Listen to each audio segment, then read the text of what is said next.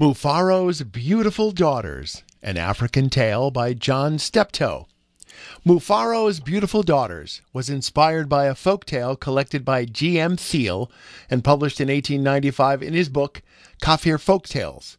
Details of the illustrations were inspired by the ruins of an ancient city found in Zimbabwe and the flora and fauna of that region. The names of the characters are from the Shona language. Mufaro means happy man. Nyasha means mercy. Manyara means ashamed. And Nyoka means snake.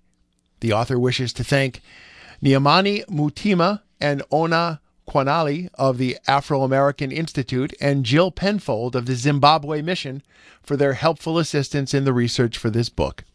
This book is dedicated to the children of South Africa. Mufaro's Beautiful Daughters, an African Tale.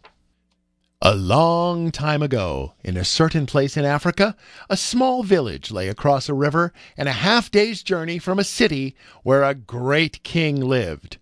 A man named Mufaro lived in this village with his two daughters, who were called Manyara and Nyasha. Everyone agreed that Manyara and Nyasha were very beautiful. Manyara was almost always in a bad temper. She teased her sister whenever their father's back was turned, and she had been heard to say, Some day, Nyasha, I will be a queen, and you will be a servant in my household. If that day should come to pass, Nyasha responded, I will be pleased to serve you. But why do you say such things? You are clever and strong and beautiful. Why are you so unhappy? Because everyone talks about how kind you are, and they praise everything you do, Manyara replied.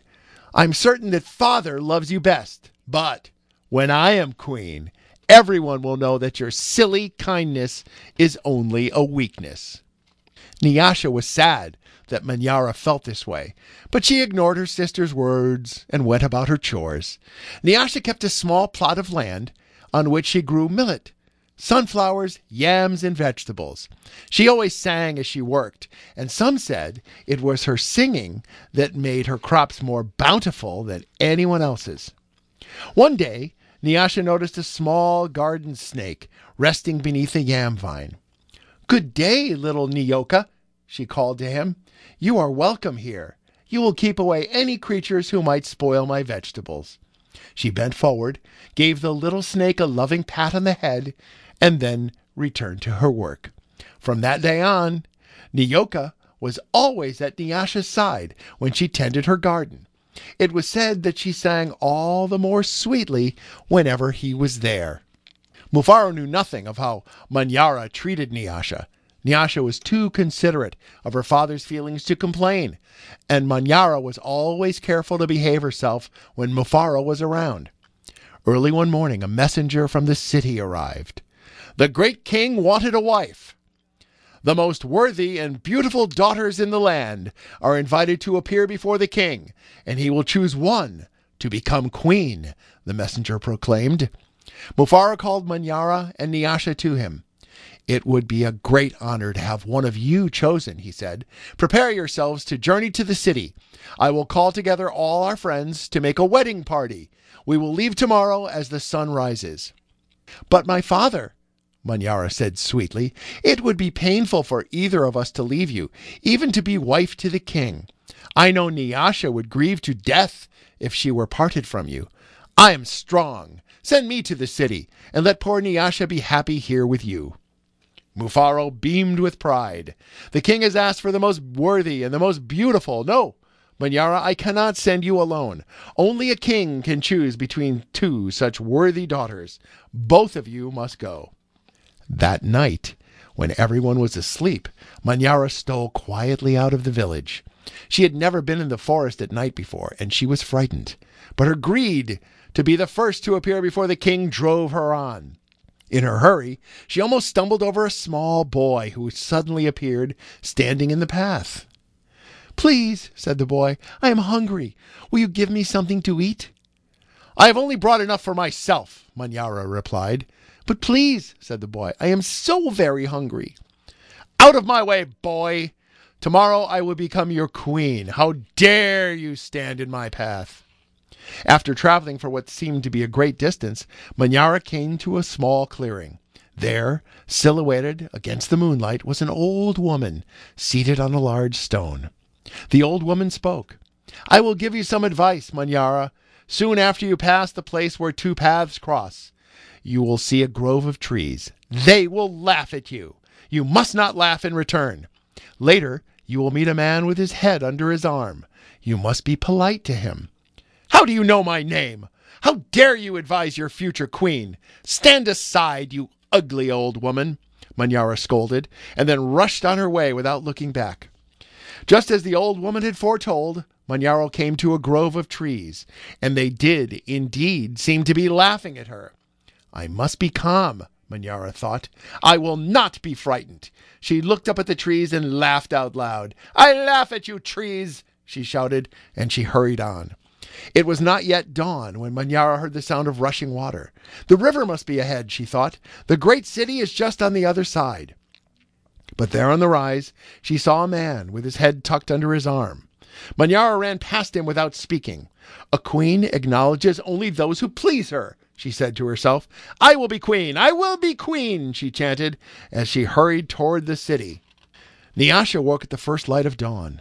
As she put on her finest garments, she thought of how her life might be changed forever beyond this day.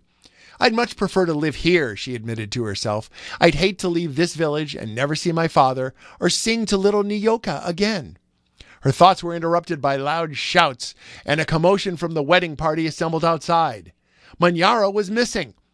Everyone bustled about, searching and calling for her. When they found her footprints on the path that led to the city, they decided to go on as planned.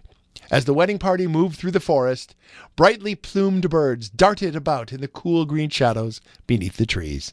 Though anxious about her sister, Nyasha was soon filled with excitement about all there was to see.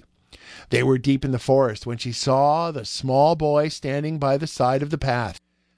You must be hungry, she said, and handed him a yam she had brought for her lunch. The boy smiled and disappeared as quietly as he had come.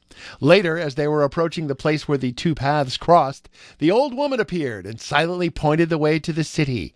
Nyasha thanked her and gave her a small pouch filled with sunflower seeds. The sun was high in the sky when the party came to the grove of towering trees. The uppermost branches seemed to bow down to Nyasha as she passed beneath them. At last, someone announced they were near their destination. Nyasha ran ahead and topped the rise before the others caught up with her. She stood transfixed at her first sight of the city. Oh, my father, she called. A great spirit must stand guard here. Just look at what lies before us. I never in all my life dreamed there could be anything so beautiful. Arm in arm, Nyasha and her father descended the hill, crossed the river, and approached the city gate. Just as they entered through the great doors, the air was rent by piercing cries, and Manyara ran wildly out of a chamber at the center of the enclosure. When she saw Nyasha, she fell upon her, sobbing. Do not go to the king, my sister. Oh, please, father, do not let her go, she cried hysterically. There's a great monster there, a snake with five heads. He said that he knew all of my faults and that I displeased him. He would have swallowed me alive if I had not run. Oh, my sister, please do not go inside that place.